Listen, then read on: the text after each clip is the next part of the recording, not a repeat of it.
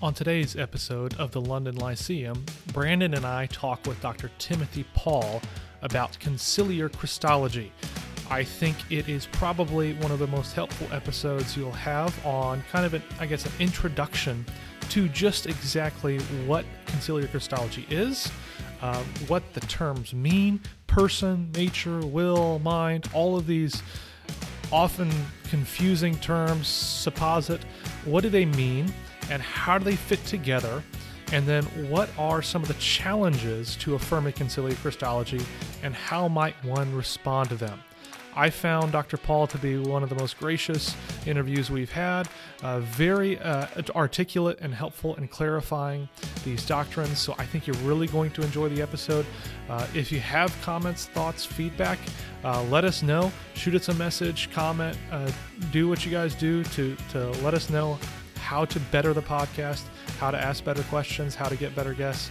Uh, but I think we have probably one of the premier, if not the premier guest on, on conciliar Christology uh, right now in Dr. Pawl. I'd like to welcome all of our listeners to another episode of the London Lyceum. I'm one of your hosts, Jordan Stefaniak. And I'm your other host, Brandon Askew.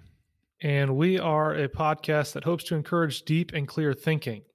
And on today's episode, I am really thrilled to introduce you to what I view, at least personally, in my own opinion, one of the premier analytic theologians on Christology. So, especially Orthodox or conciliar Christology. So, I know he has two excellent books out there with, I think it's Oxford University Press on uh, conciliar Christology. I think the most recent one, Extended Conciliar Christology, just came out this last year, and that's Dr. Timothy Pawl. And I believe he's in up in Minnesota, so that's probably why he has such an epic beard. um, besides just you know the sheer fact that beards are cool.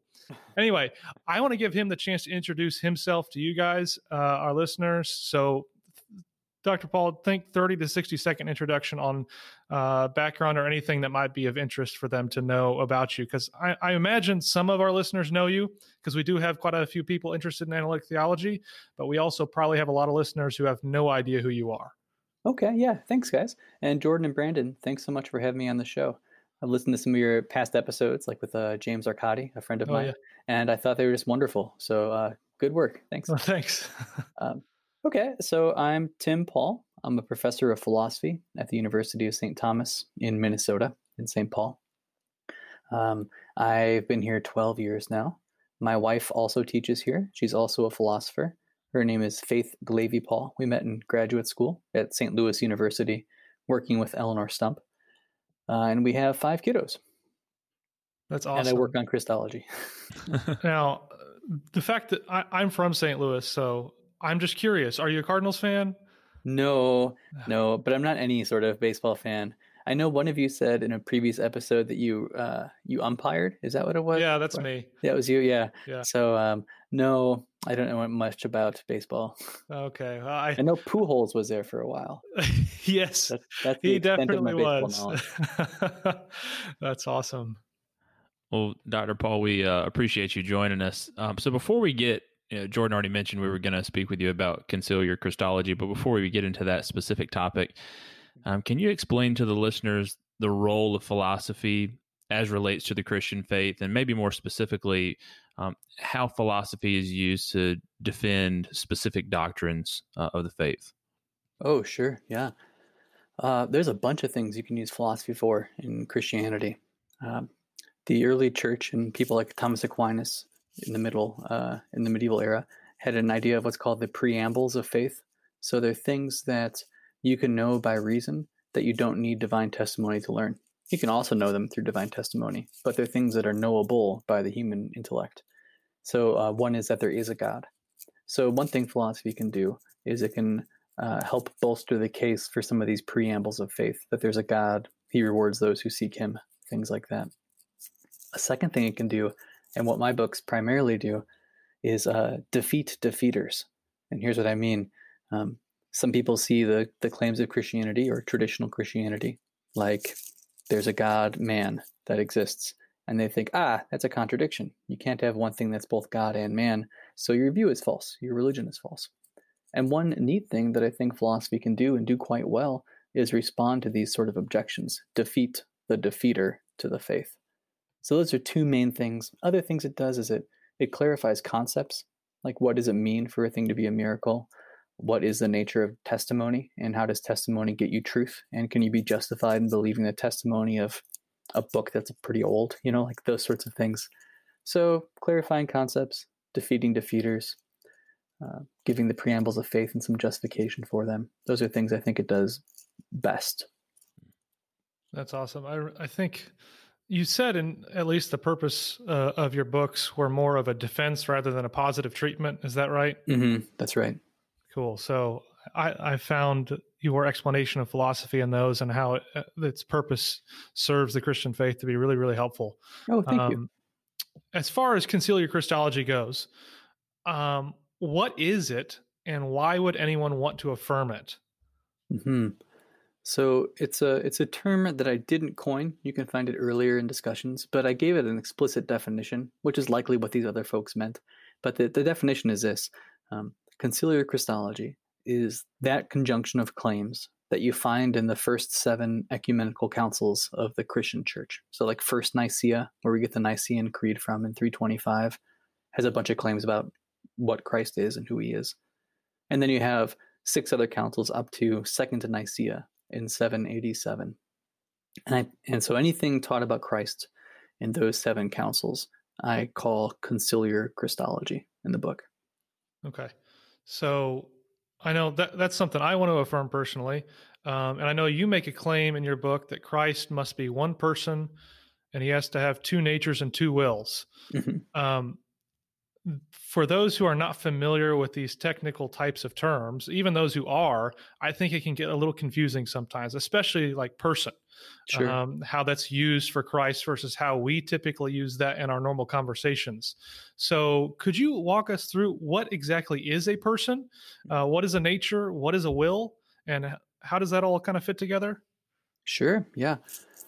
So I read these terms through um, through sort of a scholastic uh, set of glasses. So I, I, approach these texts primarily through a Thomistic line of thought. Uh, and in that line of thought, I mean, you find it also in Anselm, so it's not made up whole cloth in the 13th century. But uh, the way they understand a person is a person is a supposit of a rational nature. You get two parts there then the supposit part and what type of supposit, one with a rational nature. Now that now you want to know what's a supposit because it's right there in the definition. That's right. So, uh, what's a supposit? Well, there's lots of tricky technical apparatus that you can give to define it carefully, and that's good. I, I do that in the books. But um, for our conversation, we can at least start by thinking of it this way: um, My hand is a thing; it exists, and yet it's not a thing in the same way I am a thing. It's a it's a part or a component of a larger ontological whole.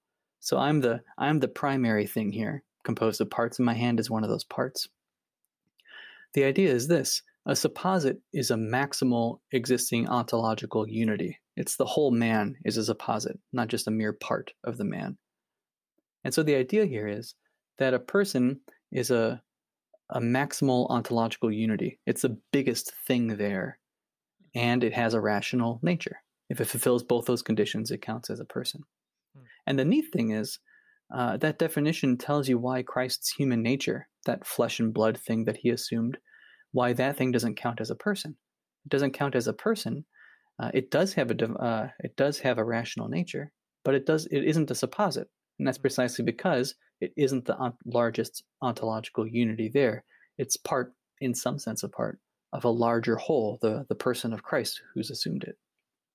That's very very helpful. I I honestly, I, I still sometimes struggle with these distinctions. So I think the way you explained it is very nicely uh, done. The idea of this largest ontological whole uh, versus the part. So that's what person and nature are. Why is it important that Christ has two wills, and how does that relate to those two things? Yeah. So the word nature, uh, you asked about wills, but I'm going to take one step back and explain what I yeah. mean by nature, and then one step forward for wills. Okay. Concerning natures, they're often understood in one of two senses. So, one sense of nature is like when we say human nature is to do thus and such. We're, we're basically saying being human, you do thus and such, or, or humanity is this sort of way. It's a claim about a, a general abstract, shareable entity. If you think about Plato's forms, if you know if you're familiar with those, they're universal, shareable, mind independent things which can be instantiated in multiple locations at once. Well, um, an abstract human nature is like a Platonic form of humanity. The concrete view of natures, on the other hand, is a particular concrete view. So, a, a concrete nature that's human is like a fleshy, bloody, hairy thing with body and soul together. Hmm. Like you know, the thing wearing your clothes. Your your clothes encase a human nature. Maybe not your head. Your head isn't clothed, but you, you get the picture, right? Like the thing in your chair. Um, now, what did the councils mean by these terms? I think they use the term nature concretely. And I think that because sometimes they'll paraphrase, they'll say of Christ's human nature that it's flesh enlivened by a rational soul. And that description sounds an awful lot like, you know, like a flesh and blood body soul composite, and not at all like a Platonic form. Or they'll say the the human nature hung on the wood of the cross and bled. And again, that's the sort of thing you cannot say reasonably of a Platonic form. So now you asked about wills, and here I am talking about natures. The reason I brought up natures is I think they meant it concretely a concrete human nature, a flesh and blood thing that was assumed, that was pierced and hung on the cross. That's what the nature is. And if you ask how many wills that person had, well, if he has the fullness of humanity, if he's a fully human person, and he's also a fully divine person, he's got all the component parts that come with humanity and all the component parts that come with divinity. And one component part that comes with your concrete human nature, one component part that comes with your humanity is an intellect, and another one is a will. So, likewise for him, he'd be less than you or I in the human spectrum if he had fewer integral parts of humanity than you or I did. And so that's why he's got to have the human will as well as the divine will. Awesome. Uh, one more question I want to ask before we get into particular, I guess, challenges or defeaters, as sure. uh, a lot of philosophers call them, to conciliar Christology is uh, you mentioned how Christ's human nature must have something aptly referred to as a soul.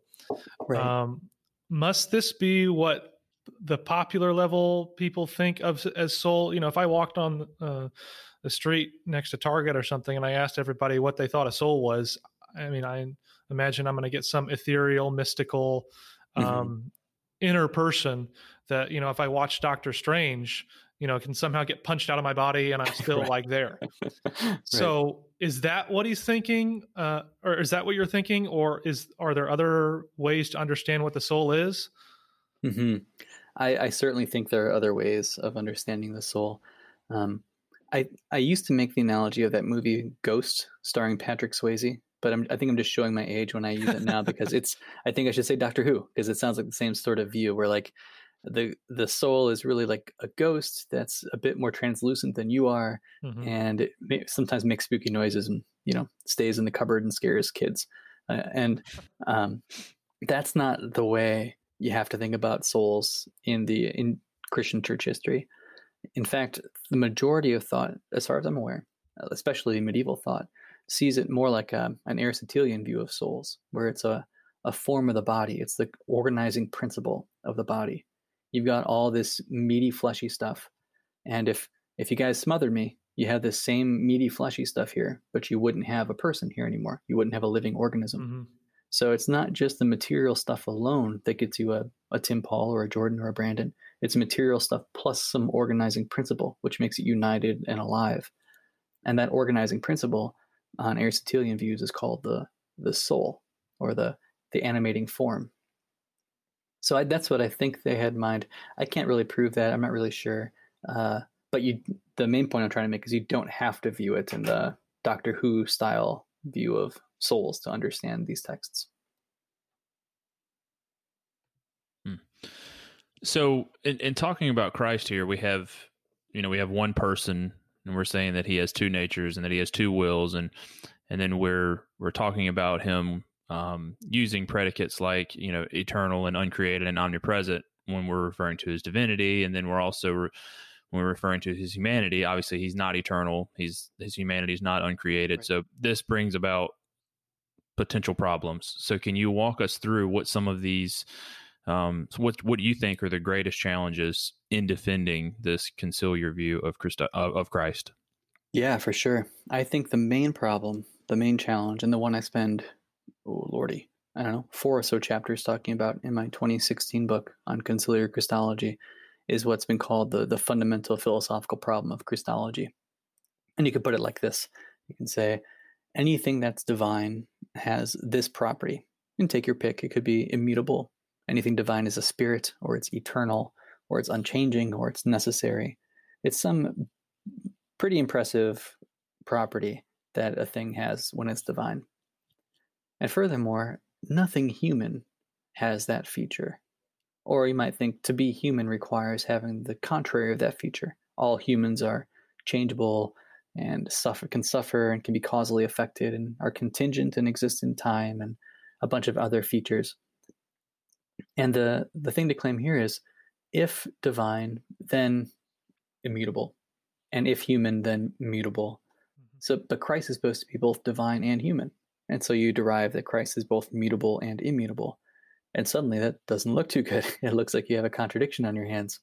So you've got to do something here to try to solve it. I think that's the, the biggest uh, philosophical hurdle, the biggest philosophical problem for Christology. So, for example, if Jesus is immutable, um, how is it that he can become incarnate? Yeah, yeah. How, how exactly do we go about defeating that charge? Because that seems like a pretty big one. Yeah, um, for sure. That's out there. Yeah. So there's different ways of doing it. I'll tell you some of the ways that um, I think are precluded by conciliar Christology. Some things that folks do say, but I think probably oughtn't to say if they want to stay true to the first seven councils. Um, here's one thing you can say. Well, he actually wasn't immutable after all. You know, mm-hmm. it's a it's a faulty, bombastic notion of the divinity to impute to it these really fancy features like immutability. And if you say that, then of course you're going to deny the first premise, the one I said that was if it's divine, then it's immutable. You're going to say, well, no, that's false. Divinity doesn't require that. And a second way to go about it is to really ramp down the human features of Christ. You could say, well, actually, he really is immutable. He just got to be because that's what divinity is. So maybe he's not really changeable. Maybe maybe um, you know docetism starts rearing its head here. Maybe instead what we have here is a um, an image or a mirage or a, uh, something like that of a person and not a real person changing. And of course, if you are a conciliar Christologist or well, just about any sort of traditional Christian, you're not going to want to say Christ really wasn't human and just pretended to be. So those are two ways you might go about it, and why I think each one of them doesn't uh, isn't going to work for those who are um, traditionally minded. So how would you go about solving the dilemma then? Mm-hmm. I think of it like this. I think if we start by understanding words like mutable and immutable in this way, we're going to have a huge problem. Which way? Uh, like this. Something is immutable when it can't be changed no matter what period and something is mutable when it can be changed, at least in some way. If you start with those sorts of, you might call them truth conditions or analyses or conceptualizations of what immutability means, then I think you're just sunk. Um, you can't get both those things. Uh, at least on my view, you can't. So you need to do something. You can maybe split the things that are mutable and immutable. Well, maybe the word is immutable but Jesus Christ is not immutable. I think that doesn't work either. That's that's Nestorian in my estimation because you have two different guys mm-hmm. there. Mm-hmm. So I think you have to you have to accept both the immutability and mutability for the councils. And so I think the best way to go about it is to revise our conceptualizations of what those terms mean. Mm-hmm. Instead of saying it's immutable when it can't change no matter what period, we say it's immutable when it has a nature that can't change no matter what period. And to say it's mutable is to say it has a nature that can, in some ways, change. And the only thing ever, so far as we know, that fulfills both those conditions is a thing with two natures. And the only thing ever we know of that does that, or has two natures, is Jesus Christ. So, in virtue of his divine nature, or qua his divinity, he's unchanging. And in virtue of, or qua his human nature, his flesh and blood composite, he can change. That's the way I view it. So, you take the terms and you render them no longer contradictories of each other. Mhm. And in that way, you can accept all the claims of the argument without a contradiction following. So, what uh, it seems like some people who would want to deny immutability and say that there is a contradiction still would just say, well, how does that work if the divine nature is, I mean, I guess the divine person is adding a na- another nature? How is it that the divine nature is somehow, I guess, cut off or siloed off from the change? hmm Yeah. So this is a question people often ask about the very act of incarnating. Like how if the divine nature is supposed to be that in virtue of which the person is immutable, how does it stay unchanging when it unites somehow to the human nature? I think an important thing to do here is draw a distinction that the medievals drew between a real relation and a relation of reason. Here's what they meant. Something is a real relation when uh, both the things related to each other, like me and you, we both exist, and we both have a certain feature, each of us, such that um, uh, the claim is true because of the features we have. Now Mhm. that's convoluted. Here's an example. Um, I weigh more than you is my hunch. Just looking at you from the neck up, I'm pretty sure I weigh more than you, but who knows? So I weigh more than you, and that's a real relation. How come? Well, because you and I both exist, Mhm. and um, we each have a feature, our weight, and my weight is, you know, however you explain it, my weight is higher than your weight. Um, so a relation of reason, on the other hand, is a relation where at least one of the things doesn't really exist, or it doesn't have in it um, a foundation for the truth. Like uh, I weigh less than, or yeah, I weigh more than Bilbo Baggins, but that's there's there's a sense in which that's true, but it's not a real relation. Now, the important thing to note here is, um, in the case of the incarnation, both the things exist, both the natures really Mhm. exist, but the change, the the difference that occurs in incarnation, is only on one side of the equation. It's the sort of thing we sometimes call a Cambridge change in contemporary philosophy. A Cambridge change is a change like um, I'm a certain distance from Cambridge right now, and if I stood up and took five steps any direction, I well most directions, I'd be uh, a different direction from Cambridge, or sorry, a different distance from Cambridge afterwards. Now Cambridge, the city, didn't change at all. Mhm. I'm the thing that changed. All the change is sort of in here, in in Tim Pawl, not in Cambridge. So likewise, when uh, my younger cousin grows taller than me, and um, I stay the same height, all the change in the world, so to speak, is on his side of the equation, not my side of the equation. I can keep my same height and my same existence, and he gains a different height, his same existence. So there, it's a Cambridge change again. It's just a change in one side of the equation, not the other. Now, to bring this all back to the incarnation, when Christ assumes a human nature, again, it's like my cousin growing taller than me. All the change is on one side of that equation, and it's on the creature side of the equation. The human nature is, the world is different because the human nature and the hypostatic union exist in the world. No change in the divine nature, all change outside of it. That's the idea of it. So, how does, uh, as I'm thinking about these, the idea of this logical or this real relation, Mhm. um, the relation between the divine and the human nature, that's a the real relation because both of them are actual things that make both of them true, right? That's right. It's a real relation. Yeah. So, I mean, From this is a little Sorry. Go ahead. this is a little bit off topic, I guess, 'cause- but it seems like a lot of people I've read have wanted, I guess maybe they're using different definitions when it comes to relations. They want to say that that's not a real relation, uh, such as the God world relation is not a real relation. But it seems the way you've defined real relation is just simply they don't have to be changed by one another to have a real relation as long as both of them exist and make whatever that relation is true um, then it's real. Am I am I understanding that right? No, you- you're pressing a good point, and it helps me to clarify what I ought to have said. Um, real relations can go in one direction. Hmm. So uh, I can be really related to one thing, and that thing not be really related to me. Hmm. So God is not really related to creatures. That's what the people you were talking about, the world God relation, say. But creatures are really related to God because there's something in creatures in virtue of which they bear their relation to God. But God has nothing new in God in the act of creating that relates him to creatures. So likewise in incarnation, there's something real in the human in the world side of the equation. There's a real thing there. that's new. It's a real relation from the assumed human nature to the person, the divine person. hmm But it's not a real relation the other way. It's a relation of reason one way, real relation the other way. And that's what's called a mixed relation because it's real one way and uh, relation the other way. Okay. So I know Thomas Aquinas talks about that. Um, is there anyone else who spends time actually discussing that? Because it seems like that's a pretty crucial distinction. And I don't know how many people are explaining that. Yeah. I, I know you do in one of your books, I think. Yeah, I spent some time discussing it in one of my books. Um, I can I can find it and tell you, and you can link it on your uh, Yeah. page if you'd like. Absolutely. Uh, Matthews Grant and Mark Spencer are two colleagues of mine that have done some work on the God world relationship. Um, and they talk a fair bit about real versus uh, relations of reason. And I can I can send you a link to that paper as well if you want to share it too. yeah, that'd be terrific. We'd love to share that. Um, I, I always like sharing good resources for those who listen. Mhm.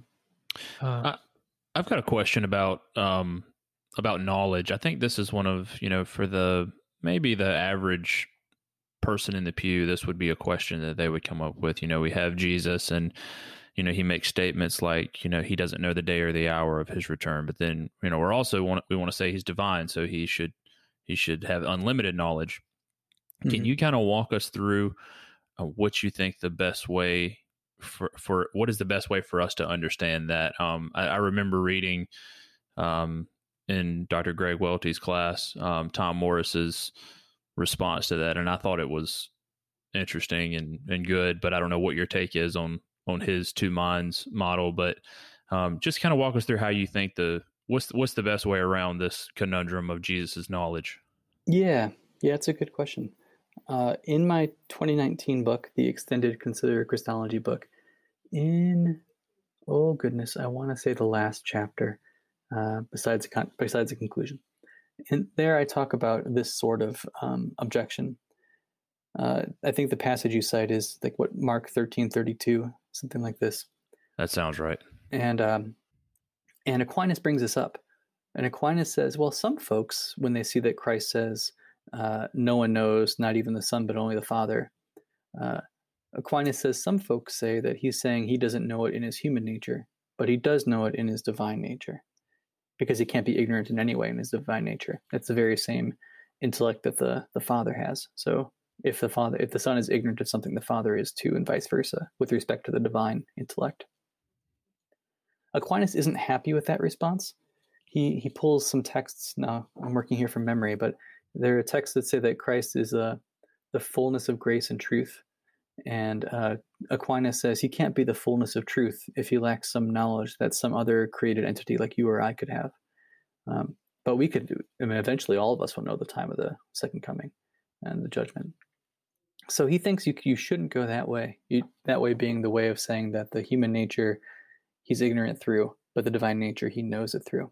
It's kind of like if you ask me if I have my phone in my pocket and I say no because I don't have it in my left pocket, but I do have it in my right pocket. It's a bit duplicitous for me to say no if I really have the you know the phone in one pocket but not the other.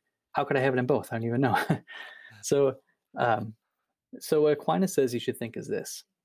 He he recalls back to in Genesis where Abraham and Isaac are on the mountain and he points to something peculiar that uh, Abraham says, or sorry, that God says to Abraham. God says to Abraham, "Now I know that you love me." And Aquinas says he's following Arist- uh, not, not Aristotle. He's following Augustine here. Uh, Augustine reads this and says, "Well, what's that mean? Now I know that you love me." It's not like God was ignorant beforehand and now he sees it and now he knows. No, says Augustine. Uh, instead, what he's saying is, "Now I make it known that you love me." It's it's reading the passive for the active, sort of. It's reading the now I know, no, now I make you know that you love me. Aquinas says, so likewise here, when Christ says, no one knows, not even the Son, but only the Father, what he's really saying is nobody makes it known, nobody, not even the Son, but only the Father makes it known. And you might think, well, that's a that's a bit of exegetical jumping jacks to go through to get his view. But it's got the following going for it. A lot of people accepted that Christ knew that in his human intellect, knew the future's time of judgment, that, that he knew all of our future sins, all your my sins on the cross, that he knew when he prayed in Gethsemane, all of all of our sins, and he prayed for us individually. Lots of folks accept that sort of claim. And so making sense of how that all fits together is a tricky business if he's really ignorant of important things like the, the last judgment. I've, I've, I don't think I've heard that uh, mm-hmm. interpretation. Mm-hmm. Yeah. I like it.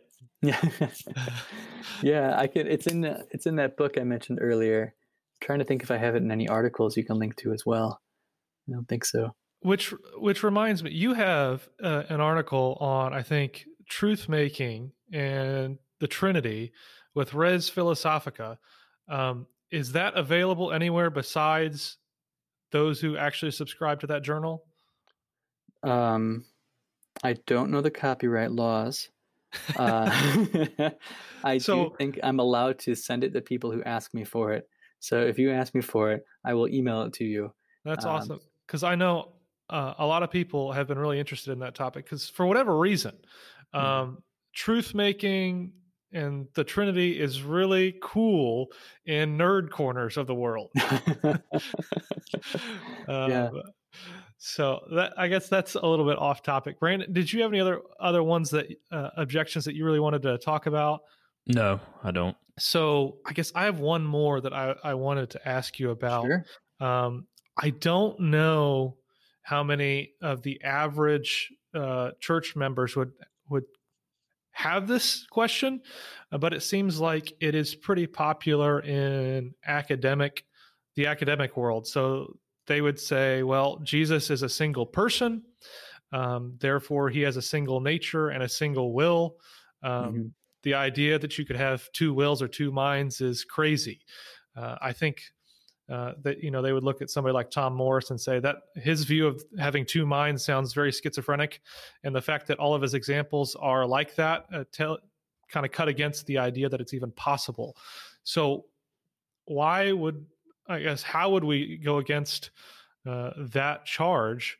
Um, the fact that this is just a completely, utterly unique thing that we have no examples of. And I mean, maybe that maybe that's just the answer. It is completely utterly unique, and that's why you don't have any examples. Yeah, yeah, um, that's definitely part of what I think. If if it were the case that I could find not a single example in the purely created world that was a good example for what happens when the Lord becomes incarnate in human flesh, I wouldn't be too sad about the case. and the same for the Trinity too. Like if if I can't find a good example in concrete material reality to point you to, such that this is exactly what the Trinity is like over there. Um, well, no loss there because I don't, I don't really think we need such examples. But um, for those who claim this sort of claim, if there's one person, then there's one will. For that sort of claim, that's um, well, that's just an assertion so far. What I need is an argument that's supposed to show that if one person, then one will, then only one will. And um, so and I, I don't have argument. Does it seem to? It seems to be from what I've read anyway. Sorry to yeah, interject. Um, I'm, at least, at least guys like William Hasker and others will say, well, everybody has this intuition about what a person is, and it's what the modern understanding of person is, and that understanding is just like you know they have one will, one rational nature, and you don't have two natures. Mm-hmm. So, it, do we have to object to the current understanding of person to make this work? Well, there is a there is a what's sometimes called a Lockean notion of person, John Locke's notion of person, person, where a person is something like a well, I was going to say a thing that can do personal stuff, but that's no good. Uh, a person is a, a, thing that can perform rational activities. Mm-hmm. So uh, you have a center of consciousness there, you have a person. If you have two of those or two wills, you have two people there. Now, if that's the view, if you want to define person such that it's merely a, a center of consciousness, or the thing that has the center of consciousness, then you might have problems accepting the old teachings of the church. Um, I think the fault there is just the the definition of person being employed. Mm-hmm. Um, and th- what I'm trying to do is safeguard those early councils from philosophical objections. If someone else wants to say, well, if you take one of the terms they use and understand it differently than how they understood it, you'll get problems. that might well be true, but it doesn't matter to me so much if a novel interpretation of what the term means makes an inconsistency earlier there. Just like if you define nature in a radically in a different way than the way they understood it, you might get a problem. But that's not a problem for them. It's a problem for taking your definition of nature and trying to smush it into their worldview. That's. So, for those interested in this topic who want to do more study, what would you say are the best resources in defensive conciliar Christology outside of your own works? Because I do want to commend those. I think anybody who's listening should get a copy of those. Um, besides that, and then who are the best resources against conciliar Christology?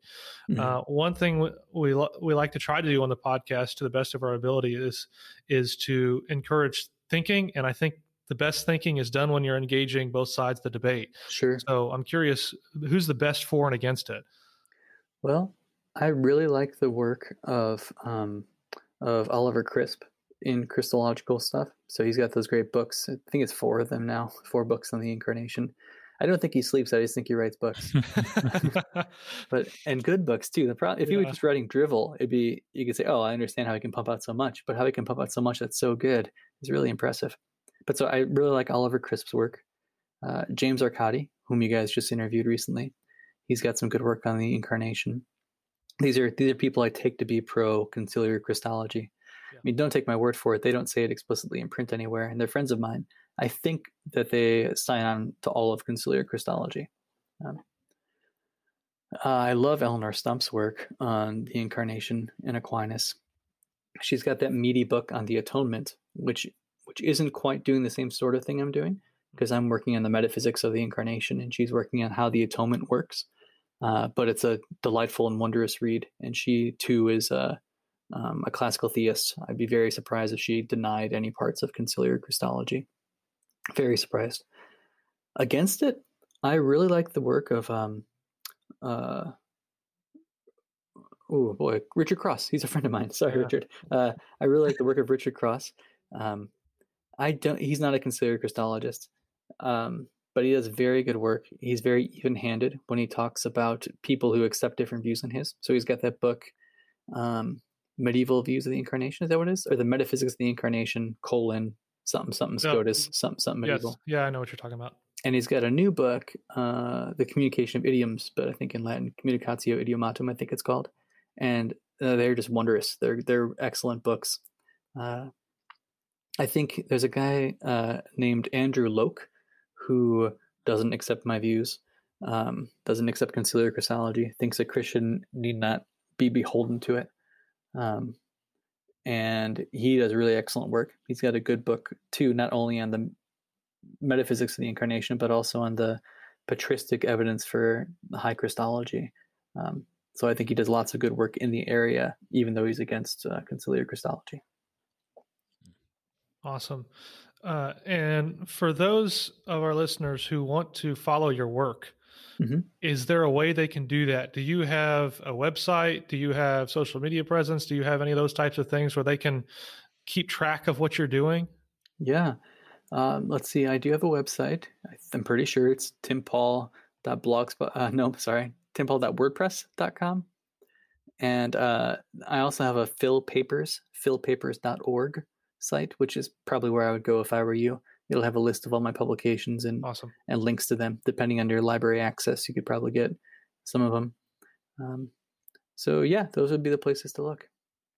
Great. Awesome. Well, thank you so much for taking the time to walk us through all these things. Um, I know I've really learned a lot from it, and I think it's been really helpful to think through these aspects. Um, it seems like these can be difficult landmines to some degree uh, for the average Christian who wants to affirm all that's true uh, about Jesus and yet doesn't quite have the conceptual apparatus to do it. So I think you've helped us quite a bit on those areas.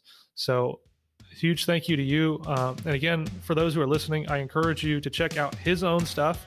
Uh, you've, you've published quite a bit, uh, papers, and these two new books that are fantastic. I think I remember seeing Luke Stamps, who's a Baptist, say uh, that he was reading, I think, your first one in Defense of Conciliar Christology, and said something along the lines of, um, I don't usually like analytic theology, but if this is what it was like all the time, I would love it.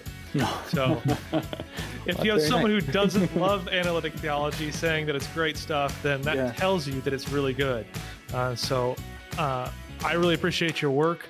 Uh, I think those who haven't been exposed to you will be benefited by it greatly. Um, and we're just really thankful for you taking the time. And for those who've been listening, uh, so you know, you've been listening to the only analytic Baptist and confessional podcast that exists. Uh, maybe there'll be more of them in the future. Uh, we'll, we'll start a movement. I don't know. But uh, thanks for listening, and uh, we, we look forward to talking to you guys soon. Thanks, guys.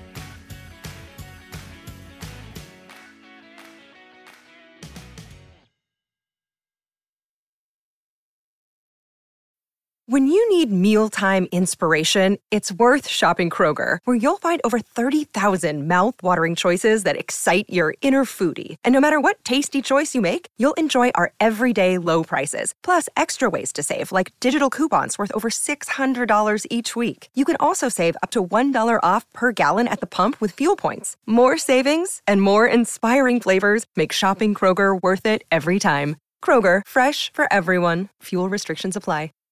Save big on brunch for mom, all in the Kroger app. Get 16 ounce packs of flavorful Angus 90% lean ground sirloin for $4.99 each with a digital coupon. Then buy two get two free on 12 packs of delicious Coca Cola, Pepsi, or 7UP, all with your card. Shop these deals at your local Kroger today or tap the screen now to download the Kroger app to save big today. Kroger, fresh for everyone. Prices and product availability subject to change. Restrictions apply. See site for details.